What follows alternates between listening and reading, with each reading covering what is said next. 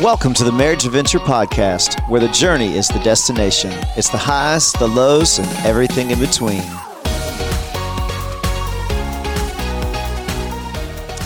Hey guys, thanks for joining us today. We're your hosts, Daniel and Bonnie Hoover, and we have some really special guests with us that we cannot wait for you to hear from. That's right. Uh, today, if you are in the world of business and leadership, you may recognize the name of our special guest, guest today. If you don't recognize his name, you will know of him. If not, you have no idea how much his ideas have influenced and shaped major brands. You're certainly familiar with these brands. After serving as the C M O of division of Sara Lee, then president of a, a three hundred million dollars food company, Ira Blumenthal founded and presided over Co Opportunities. It's an Atlanta-based business consulting company that advised companies such as Nestle, Tyson, Kroger, Harrah's, American Airlines, Disney, United Artists, Exxon, Walmart. I think we could go on. Have you heard any of those, Bonnie? So, no, one or two. Yeah, yeah. Ira is the single longest continually retained consultant in the one hundred thirty-four year history of Coca-Cola. He's been the lead consultant for twenty-six years. He's published over two hundred magazine articles, authored three books, and hosted a radio show. He could do a better job of this than I could. The list of Ira's achievements is incredibly long, and his influence is far-reaching. But with all that success, there's something that's more important than that to him, and that's what draws us to Ira. It's his love for his wife and family. And so today we're excited to be joined by Ira and his sweet wife, Kim, who Ira energetically shares is the reason for any success he's enjoyed. In fact, he also refers to her as the wind beneath his wings. Thank you guys for being on the podcast today. Thanks for having us this morning. I'm thrilled to be here. And, uh, and you, I love your work, so uh, I could not do what you do. Oh, man, thank you so much. Nor, nor do I want to. Well, today you're gonna. You're gonna get to help us because I think you guys have so much yes. wisdom when it comes to marriage, especially with life and business and your kids. You can't fake good kids, and you guys have great kids. Yes, you do. Thank so, you. Ira, you've accomplished so much in the area of leadership. And you, you've had the opportunity to motivate and influence teams, universities, companies, athletes, even even leaders of our country. So it's apparent that cultivating relationships is a strength of yours, relationships. Would, would you say that that's also important or true at home? Not also. It, it is the most important thing. Right. It's them, and, you know, and, and, and whether one is successful in business or in art or science, I believe in the end, the key to success is about communication. It's about great communication. And, uh, you know, I, I, I look at my career, and you've been very, very kind with that bio that I think my mother wrote or something. I was going to say, my goodness, what a cool guy he is. But, um, or rest in peace, sound like a eulogy.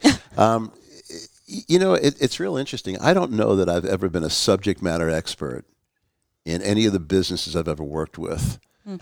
Other than understanding people, having good listening skills, having good communication skills. I believe that every war that was ever fought, every divorce that ever happened, every every rift between a family all happened because of communication. So to me, whether it's communicating as a branding you know, a branding consultant or as a football and lacrosse coach, which I was when I started my career, or or a parent, or more most importantly for this discussion, uh, a husband. I think it's all about communication. Mm-hmm. Mm-hmm. Make sense? Yeah, that's what do you, so what, good. What do you think, hon? Definitely communication. And and and also not just communicating, but also being a good listener. Mm-hmm. And maybe that's a lot where our balance is, because Ira's a lot more vocal than I am and, and is a great communicator. And so I can maybe be maybe be the listener and the sounding board mm-hmm. to that. You know, what's interesting, though, in the name of the marriage, you know, the adventure, mm-hmm. if you will.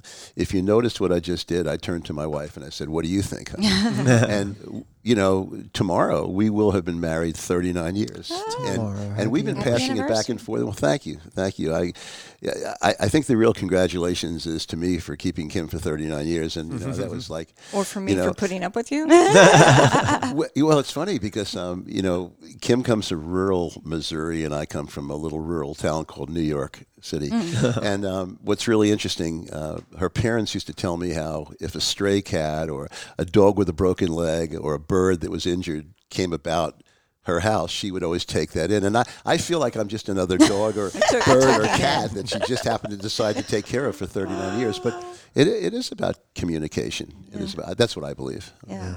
Well, we understand that, that this has been, I mean, you've been in business, you've been married a long time, you've been in business a long time, and but we understand, Ira, that you haven't been on this journey alone. Um, you've been incredibly successful, but I've heard you say before that leadership is lonely. How has your marriage upheld you in a, in such a lonely field?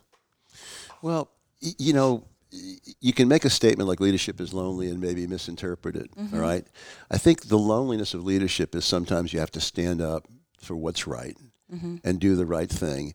And, you know, it, it's it's it's really interesting. Many, many years ago, Kim and I had a relationship with a an amazing human being named Danny Thomas. Mm-hmm. Some of you or yeah. listeners may have heard of Danny Thomas, you know, not just a comedian and a television show star. He was also the one of the pioneers of Saint Jude. And he always talked about that great orchestra leaders who lead the band always have their back to the audience. Mm-hmm. And that was really profound, because the loneliness of leadership is doing the right thing when maybe other people may not want to do the right thing. And and let, let me give you a quick example, and Kim, you can jump in, you know, as well in, in our discussion about this. All three of our sons were captains of their high school basketball teams and captains of their college basketball teams. Mm-hmm. Obviously, they, they take their leadership skills from their mom. And not naming which son, but one of our sons called us up, collegiate captain of a men's basketball team, and said, "Dad, I've got a problem." "What's the problem?" "There's one of my teammates taking drugs." Mm. "I know about it. The team knows about it. The coaches don't. And I'm worried about him." Well, that put that young twenty-one-year-old or twenty-year-old in a very lonely position as a yes. leader. Now, he could turn around and confront the teammate, which probably wouldn't have accomplished anything. Or he could have gone to a higher authority. And he made the decision at the risk of having other teammates say, "Oh, you copped out on so-and-so, okay, or you, you know, you, you know, you went behind her back." He felt that this young man could kill himself, mm-hmm. could damage not only himself but the team, so he went to the coach. And that put him in a very lonely position. So leadership is lonely because you do the right thing, you know, mm-hmm. and, and history is full of people that have led nations and companies and communities that, that had to stand up to the challenge. Do you, what do you think, Kim? Definitely. I mean, I think it was more of gathering in his mind, knowing what the right thing to do was, and then gathering, you know, his other teammates as well mm-hmm. and doing it collectively. But but then again, you feel like, am I going to isolate myself? So, mm. Well, but as a parent too, how many times have we heard our kids say, "Everyone's staying out until eleven o'clock. Well, you're not. Yeah. yeah. Mm-hmm. Okay. You know, that, that put a parent in a lonely position where your child went upstairs and slammed the door and closed the door in there. You know, mm-hmm. But, you know, I, I think that in the end, you, you, you still have to do the right thing. Mm-hmm. You know? But leadership mm-hmm. is, is interesting, though. Leadership is uh, is an interesting place to be. Yeah. One of the things that I love about um, just looking at you two in your marriage, and it's something Daniel and I have always said, is that, you know, it, it might be lonely from a, the people that are, are want to surround you at the time, but we have each other. And we walk this lonely road together, and it makes it less lonely because, I mean, we always say, I say, I'm so glad I've got somebody to be weird with, because nobody else is as weird as I am except for him. We're the same brand of weird. You know, we're actually, we, right. But, you know, in leadership, when the rest of the world can be against you, as long as we're on the same page, as long as we're together, we're rolling through this adventure together, as long as we stay on the same page. That's right. Well, it's funny you say right. that because, you know, Kim and I have done, we've taken a lot of adventures in our lives, and we often turn around and ask, ask ourselves, who else? It's like, who else would do this with us? I don't know who nobody. else would, would marry me to go, else. you know, mm-hmm. let's go walk the Appalachian Trail, you know, or, or go biking. And I, I think it's it, it, it really is kind of a uh, an interesting scenario, um, you know, uh, you know, as you say. But he, here's something I'd like to throw at you to think about, all right? You make a decision that's the right decision. You feel like you're a lonely leader. Yeah. You actually have someone else with you. By walking into the bathroom or walking into your bedroom, there's a mirror. Then you look yourself in the mirror, now there's two of you. Okay? That's, that's and, right. you're build, and you're building an army. But see, we, we've actually raised our children with a poem that um, we think is incredibly important. I'm not going to recite it, called The Man in the Glass. Mm. And in the end, even our little grandchildren, I'm, I have a, we have a grandson who's up in Virginia who's a little athlete at eight years old. Mm-hmm. And he wanted some advice before one of the big games he was having. And I said to Eli, I said, Eli, I don't care whether you do great or you don't do great. I don't care if you win or lose. After the game, go in your mommy's car and look yourself in the mirror. And if you can say, I did my best, you're a winner. Mm-hmm. And and I think that's the that's the key. You know, as lonely as it may seem, that's the key. Did I do the right thing? Yeah. Man, that's good. Well, Kim, you've played such a major part in in, in Ira's success. So we're going to take a, a little break, but on the other side of the break, we want to dive in with Kim and see the role that she played in all of this. Hi, I'm Colby. I love sports and I'm very competitive. But you're a grown-up. You can't really play sports anymore. So how do you compete? I recommend you go to the Marriage Adventure dot com and sign up for the Marriage Adventure Challenge. You can challenge another couple, make a bet with them, and see who wins. Then you can beat them, then brag about it, and maybe they'll buy you some ice cream. Well, today we're talking with leadership guru Ira Blumenthal and his wife Kim. Kim, it's obvious that you have been incredibly supportive of Ira through the years. What role do you feel that you've played in Ira's career? I think it's really multifaceted, depending upon, you know, the time in the career, what he was doing at the time, and probably even the ages of our children. Um, many times it was a, a obviously a sounding board and and understanding, you know, where he was going with this and what were the next steps and and how could that be managed, et cetera. Um, been an, been an, an editor for many books and mm. read those over and over again, et cetera. Mm-hmm. But also, I think in any career, it's um, a partnership. Even though I think Ira was the face and the face of mm-hmm. leadership, um, I was always there, you know, to give input. And most of the time, he asked for it. I didn't always just. Sometimes he didn't, and I gave it anyway. Well, it's obvious is, he would, values it. He which, values which it, which is good. I think the way it should be. Yeah, in a marriage, you have that that opportunity to give input even when it's not asked that's for. That's right. That's the one relationship you can. Well, and, and, um, and, go on, I'm sorry. No, and I think, too, Ira, you know, is very creative and has that creative mind, and it's always going one hundred miles an hour. And I would always say that, you know, maybe I was more the voice of reason mm. and pulling Ira back down to the planet Earth sometimes mm-hmm. of saying, you know, it's a great idea, but maybe not now, you know, not now, or this isn't the right time for that, or are you kidding me? You know, um, we can't rent the space shuttle. That's right. But um, but always there, you know, for backup. And again, you know, raising the three boys as we did and, and having two daughters, you know, in another state that we spent a lot of time with or tried to spend time with and, and cultivate, keep all those relationships going or spinning plates, so to speak. And so mm-hmm. it wasn't just spinning plates on the home front. It was on the career front as well. Mm-hmm. And it's trying to keep all those, if you can imagine, you know, the the entertainer that spins some plates and yeah. tries to keep them all going without one falling off. And obviously sometimes maybe something would fall off, but um and I was in the background a lot, and I think that's more my personality. But even when the consulting with Co Opportunities and Coca-Cola, I did a lot of the behind the scenes things to prepare him to go on the road to do what he did mm. with those different companies. So, um, and so now, you know, even as we see people or see people in Coca-Cola, these are all people that I've talked to on the phone or have had relationships with yeah. virtually, you know, mm-hmm. for many years. And, and so I think I've done my part to keep, keep the home fires burning as far yeah, as that goes. I, I think you've done more than your part, you mm-hmm. know, and, and Dan, you, you opened up with, um, the quotation, "The Wind Beneath My Wings," which I didn't write. It was a great song. Mm-hmm. Um, you know, if you listen to the words in there, you know, it, it it talks about, I was the one with all the glory, you know, but you were the one that mm-hmm. wore the winds be- wind beneath my wings. It's really interesting. You go see a great movie, and you know it was written by someone, and you know it was produced by something, but for the next seventeen minutes, they roll yeah. all the folks in the background. And there's never been a great quarterback after a Super Bowl victory that didn't thank his offensive line. That's There's right. never been a coach that didn't turn around and say, they did it, I give the kids credit. Yeah. And and quite frankly, you know, it, it, it's nice that maybe some of the history books might have my name attached to some things that I, I was actively involved in creating. But the reality is, any success that I've enjoyed has been our success. It's not been my success. Yeah. Period.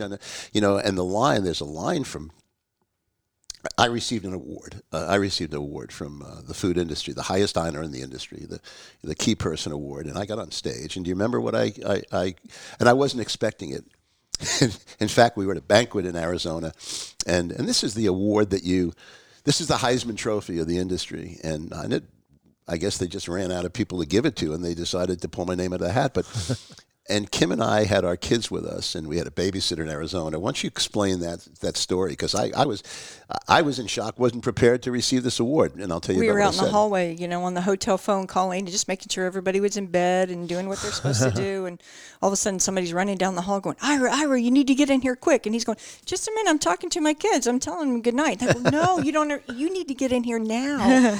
And so, come to find out, he'd won this big award, and everybody's waiting for him to come back into the room. There's, you know, there's to, over two thousand people in a banquet, you know, a formal banquet, and and I, you know, I was talking to the babysitter in Arizona, and I got on stage, and I didn't know how you, how to even respond, other than that song that was embedded in my brain, and I, I quoted some lines, and I asked Kim to come on stage to accept the award with me, because uh, the the closing line of that song, "I would be nothing without you." Mm-hmm. And uh, um, I guess it's not appropriate on a podcast to be emotional, but it's just too bad. Sure. That's who I am.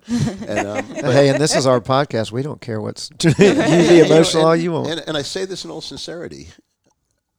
I would be nothing without this woman sitting Amen. next to me, and, yeah. and I and I and I know it, and I also know that I make promises and she keeps them, which is just wonderful. It's just it's a great parent. It's a great. I'll never, I'll never forget. Um, it's that admiration that a man has for his bride. You know, this past weekend I did a wedding, and the and the bride comes down the aisle, radiating, looking beautiful, and her husband, I mean, next to me is just weeping. Not just a tear. He's weeping mm. at his bride coming down the aisle. Mm. And I'll never forget when I was a kid. Uh, we were at church, and uh, we were at something, and um, and.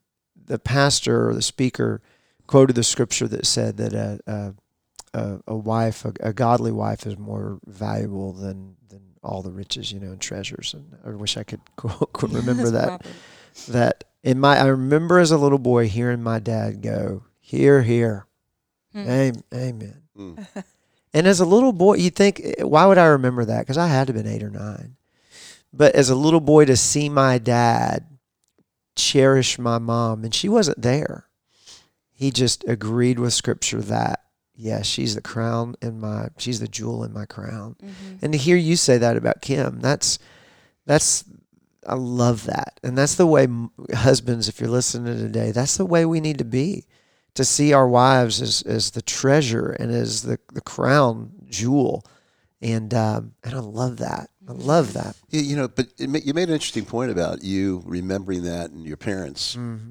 Kim and I believe what they see is what they'll be. Mm-hmm. You know, mm-hmm. uh, it, it, you know, I coached. God, you know, I started my career as a college coach, football and lacrosse, and then of course uh, went into business and ended up coaching more baseball and more basketball than I ever dreamed of. We kind of estimated over sixty baseball teams. Wow. Fall, spring, all three boys.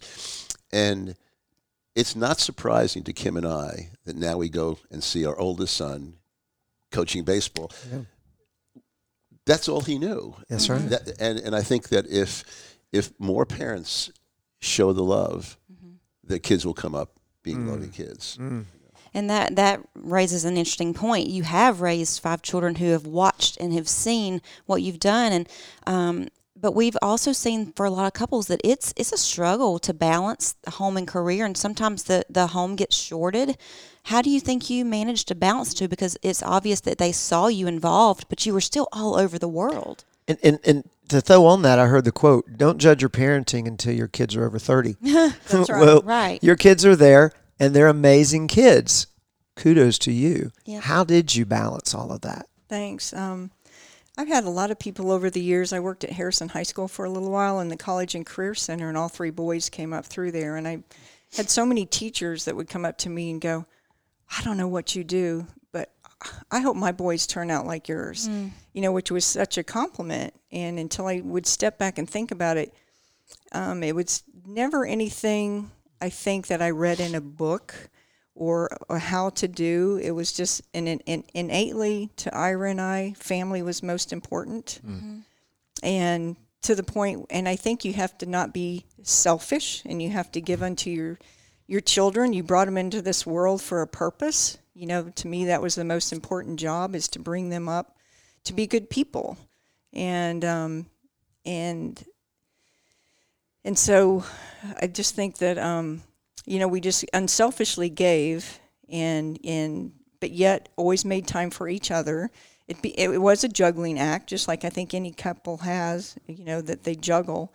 But I think you have to set your priorities, and where maybe some people would go and, and play golf every weekend, or, you know, have other activities. To us, that time was for family. Mm-hmm. And I can remember the kids, you know, now, and as they have gotten older, they'll go, oh, gosh, now I know why you made us do that, or why we did this together as a family. And maybe at the time it wasn't the most pleasant thing for them, mm-hmm. but, you know, I always let people know that it was, it's work. I mean, it's not, it just doesn't come easy, and you have to be not their best friend all the time, that's and right. you need to be a parent, and that's what they need, and they need that direction, and they need that example, um, you know, of how you, we portray each other and how we treat each other. Yeah, it sounds like intentionality was a big part of your parenting. It, it is, and that's a great word, great word, intentionality. I, I think it's, and, and that's why I go back to what Bonnie said earlier.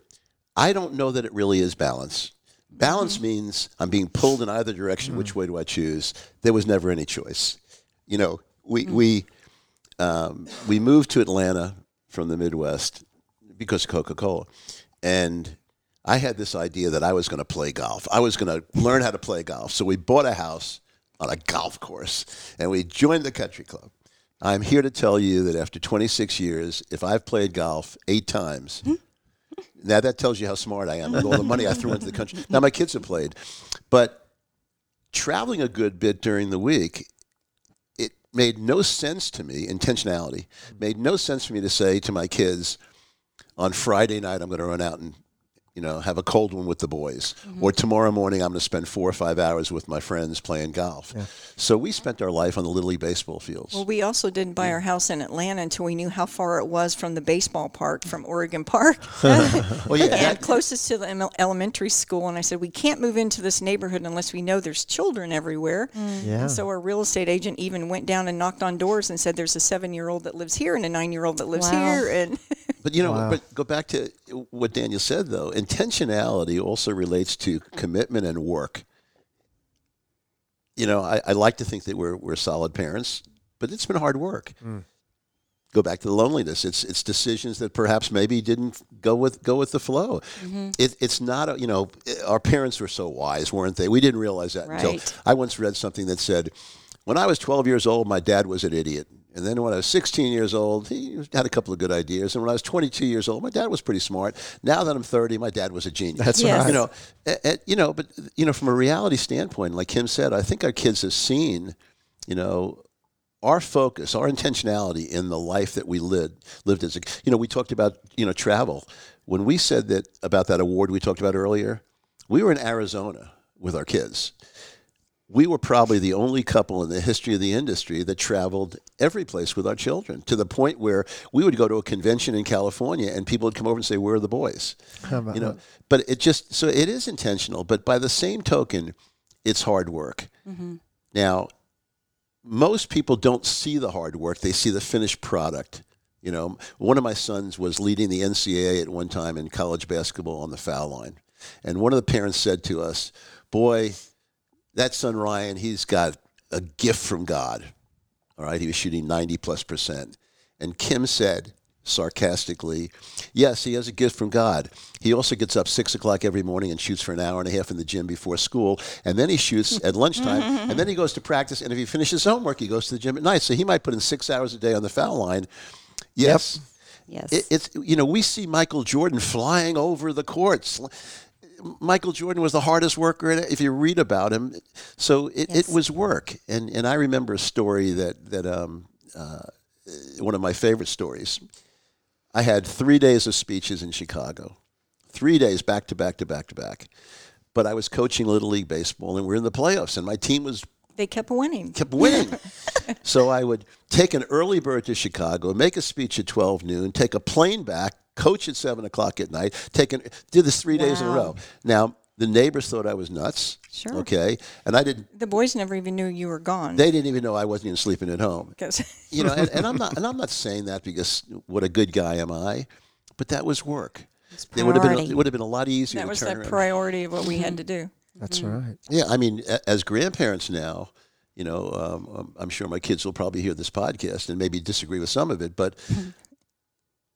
no is not in our vocabulary when it comes to our kids. Mm. It doesn't matter how tired we are. If we get a phone call saying, I need some, can you come over and help me put up shelves in my garage? Here I go. So, and, and here Kim goes. So I think that, that that's the key, intentionality and hard work. So it doesn't have to be a balance. I mean, we've mm. never, balance has never been an issue for us. Right. Fair mm. statement. Yeah, and that balance, you know, you see like anything, sometimes it's ninety ten and sometimes it's fifty fifty and then it shifts again. You know, it just depends on the needs of the time. Yeah, I I heard uh, heard it said uh, that sometimes you have to be intentionally imbalanced. We actually did a podcast on that. Yeah. That's right, we did. You can go back and go. listen to that episode. Yeah, but isn't, it about, isn't it about plan, though? Isn't it about guiding principles? If you take the world of business, in business you have guiding principles. This is what we will do.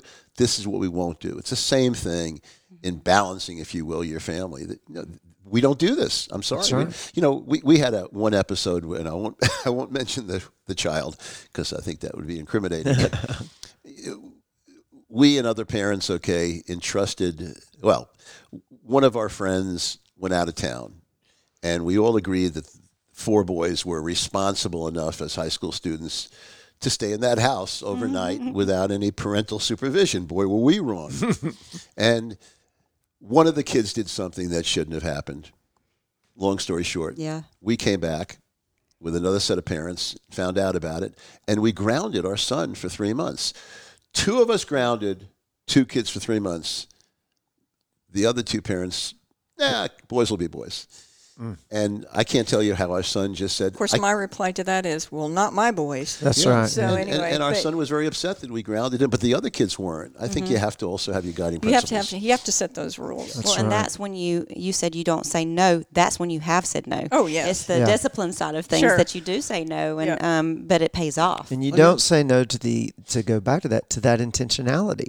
I'm not going to stray from that. Right. You know, you have we have our firm. convictions. We have what we will do and won't do, and we won't say no to that. And I think kids thrive on those rules. I mean, mm-hmm. they need yeah. that direction. They need that structure. Mm. And um, I've always I've found that that the the structure I think is what they what they really need. And when they get to be thirty something, then they realize mm. it. But yes. those are great words for us. You know, our kids are nine and eleven, and and we have a, a little leaguer. You know, our nine year old, and so that's great wisdom for any any of us that have young kids. Mm-hmm.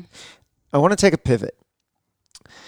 Ira, we've gotten to know you guys through church. Uh, Ira and Kim go to our church. And long before we knew you, we knew your name. Mm-hmm. And we knew your name because Mike, our pastor, had us praying for you, mm-hmm. for your salvation. Yes. And um, you, you're Jewish, and you didn't know Jesus as your Savior. And that was the prayer we prayed for years for you before we had ever personally met you.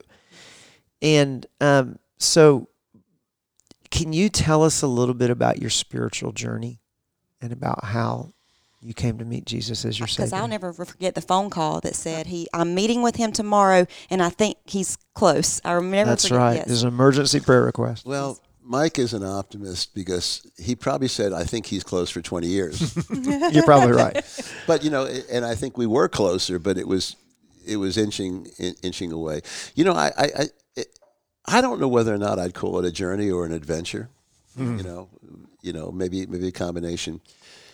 It, it's a real simple reason this happened to me. It's not complicated. I turned around and looked at the wife of wives, the kids of kids. You know, everything in my life was just, I, you know, more than I deserved, mm. more than I deserved. And I, I said, wait a minute, great marriage, great kids who are great citizens, uh, you know, a, a good career, a good reputation, friends and family, and I didn't know who to thank. I didn't know who to thank. Wow. And and because, you know, I, I'm smart enough to know that you don't do it alone. No one does it alone. Mm. No one does it alone. And I realized that thanking was about spirituality, and I didn't have any of that. Mm. You know, I was I was raised by just marvelous, marvelous, wonderful, loving parents and, and, and a loving p- family, probably more culturally Jewish than spiritually Jewish. Mm-hmm. You know, oh, we might not have gone to Friday night services, but we always went to High Holy Days, you know, yeah. and, and got tickets, you know, the whole bit. And I... I realized I, I've got to figure this out. And I, I and that was a gap in my life. It was a gap. I mean, you turn around and you say, I have everything that I, and I'm not talking about material. I mean, mm. I believe in joys, not toys. Yeah. Joys are what this mm-hmm. world is about. And I, I had everything that I ever wanted, needed, more than that, except for one thing, and that was that one gap. Mm. So I went on a journey or an adventure yeah. and um, met with uh, my mentor, uh, Mike Lynch, Pastor Mike Lynch, and and uh, it was it was I'm not kidding. It was a series of almost twenty years. Mm. We'd have lunch, and uh, and I'd get closer, and then I decided it was time for exploration. So mm.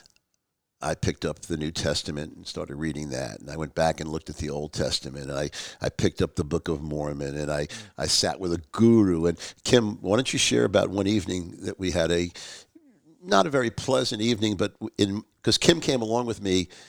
Less as a guide, as more of a, you know, a, a companion. Moral support. Moral support, mm-hmm. yeah. Um, you know, I grew up in, in, being in Methodist, and my uncle is a Methodist minister. He actually performed our marriage ceremony. But, um, we, you know, in, in Ira taking this journey, he would always look at me and go, what, what, what do I need to do? And I would be, this is your This is your journey. Mm. I can't make this decision for you. Mm. You know, this is something that you have to, you know, explore and find within yourself. And, um, and but to help him in that exploration, one evening we did go to a Jews for Jesus meeting. And that was the most surreal experience I've ever had. And that was not the answer. uh, that was very different.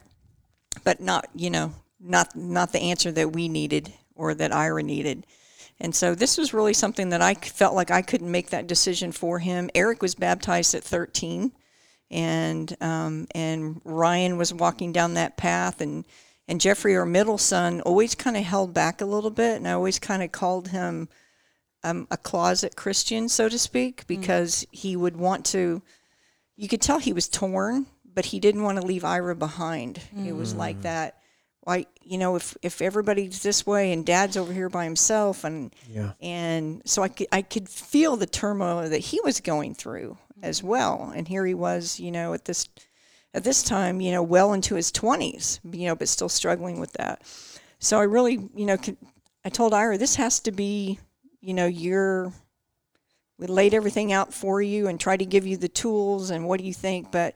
I think it finally came to be when he realized that he was overthinking it, and it really had to come from his heart. Mm-hmm. Yeah, and it, and again, trying to study it and, and reading lots of books, The Case for Christianity, yeah. you know, the excerpts from the Koran, Sitting with a Guru and others, it was overthinking it and, and didn't come to the conclusion for a long time that belief is as much about the heart as it is the head. And I was heavy on the head. I wasn't heavy on mm-hmm. the heart. And um, through the magic of coaching baseball, you know, and, you know, Pastor Lynch and I had a great friendship. It all started on the baseball field, coaching against each other. And I, I also joke about the fact that we played against each other thirteen times. And my teams beat him mm-hmm. thirteen times. And I would say to Mike Lynch, Pastor Mike Lynch, mm-hmm. you work for God. You can't get a runner from third to home. I don't get this, you know. But one day, Mike put forth a very profound statement to me, which is on my desk as one of the book projects I'm working on, the name of the, the book. He said, God's got you in a rundown between third and home. Mm-hmm. And if you know anything about baseball, excuse me, a rundown, you know, the kid goes back and forth and back and forth and back and forth. And the key to success in a rundown is to be safe. Mm-hmm. But if you have an opportunity to be safe at third or safe at home, which to my mind is heaven, yeah. you take home. Mm-hmm. And the reason kids get tagged out in a rundown is their legs get tired. Mm. They just just stop. And um, what about the evening? One evening I called Mike Lynch, and what did, what was our discussion? And you told Mike that you, my you legs know, are tired. My legs are tired. He goes, and I'm I'm ready to go home. Mm. Mm. And the next day. And Jeffrey was coming in town from Washington, D C Actually, Jeffrey lived in D C at the time, and it was Mother's Day weekend. So he was coming home. And so Mike came over when everybody was home, you know, that, that evening, and with his baseball. And he signed it, you know, Mike Lynch, and it mm. was Ira's home run ball. Wow. How about that? Wow. I love, Kim, how you you understood, I can pray for my husband, but I can't push him to follow Jesus. That's something that's an individual decision. I think it's important for us, for everybody to understand that, that nobody's going to get to heaven based on what their their wife or husband says or or did with Jesus, or what their parents or grandparents or this is a, an individual relationship, and we we can want it so bad for somebody, but it is that individual thing. And so you were not only in leadership behind the scenes, just helping support him and, and push him along and, and give him the, the to be the wind beneath his wings, but you were that spiritual prayer warrior behind him that was giving him all the tools, but understanding it's for for him to make that decision and not for you to make that decision for him. Yeah. No, spot on, Bonnie. You know, it, it's interesting. We we talked about this last night. Uh, you know, um, you you could count on one hand the disagreements we've had in thirty-nine years. I mean, mm. they've never been consequential. Well, maybe two hands. But you know, it's, it's you know, it, it it's probably more about the vicious debate about whether we have Mexican or Chinese. I mean, you know, but you know, Kim, you know, Kim was there to support me, but not direct me. Mm-hmm. And I think she also, I'm not speaking for you, you can certainly, you know, I'll chime kick in. You. Yes. Yeah, mm-hmm. I do get kicked. That, that's an interesting aside here. Daniel and Bonnie, we go to business meetings. Kim and I have not only been marriage partners for thirty-nine years, we've been business partners. And we'll sit at a, a conference room and we'll have a conversation, and all of a sudden I'll get kicked mm-hmm. under the table. And I look at Kim and I thought maybe it was an accident, and then I get kicked again. And then we get out in the car and I turn to you and say, what what was wrong with you? Why'd you kick me? I said, sometimes you just need to know when to just not talk and just be quiet. So, so why don't you share with Bonnie and Daniel what happened from that point on uh, over the years when well, we have yeah. business meetings? From now, we go into a conference room and Ira goes, so where are you going to sit? And I go, where are you going to sit? So I want to make sure that I'm at, you know. At least legs distance he'll, from He'll you. try to sit as far away from me as he can. Yeah, now. So just to, you know, to close the loop, and my, my thought, though, too, is that whenever you force someone to do something, you run the risk of resentment. Sure. You know, I did this because of you. And this this was, a bit, you know, and I'll tell you, tell you what was, what's interesting, and hopefully this might help some of your, your listeners. I felt guilty. I felt guilty in making my spiritual decision because I'm not a martyr, okay? Mm-hmm. I'm not a philanthropist. But I felt like this decision was about me, and I've spent most of my life focusing on my family, mm-hmm. and now it was like my decision. This is for me. And mm-hmm. and that made it made it a real challenge, you mm-hmm. know, and, and Kim was there, you know, and I, I know what I know in her heart what she wanted to see happen, but she couldn't make it happen. I could have right. turned around also and said, I'm going to keep things the way they are. Sure. Mm. But. What a great testimony of a believing wife praying and loving and trusting God mm-hmm. with the heart and the soul of her unbelieving husband. Mm-hmm. And um, and Bonnie, you were greatly affected by a story very similar to that, and yep. uh, maybe one day we'll get to share on the podcast. Mm-hmm. Yep. Well, and it's obvious that Ira is has been a leader in in business world and in your relationship, but he had not been able to say he was that spiritual leader for your home. What difference has that made since he has been able to take that rightful spiritual leadership in your home?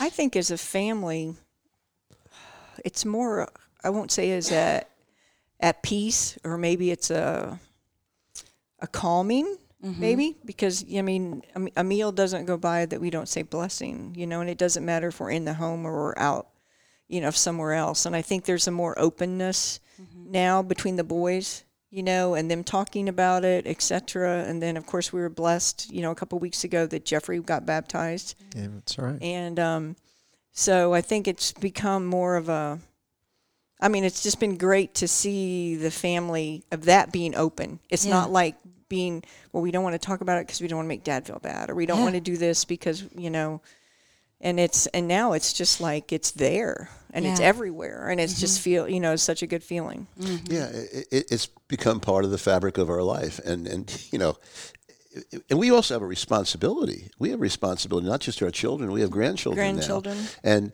yeah, it may seem silly to be sitting at Chick-fil-A and, and say a prayer at the table in the restaurant with your grandkids, but it it's not It's not unusual anymore. It's just who we are. That's right. You know, and especially because Chick-fil-A is already blessed. That's right.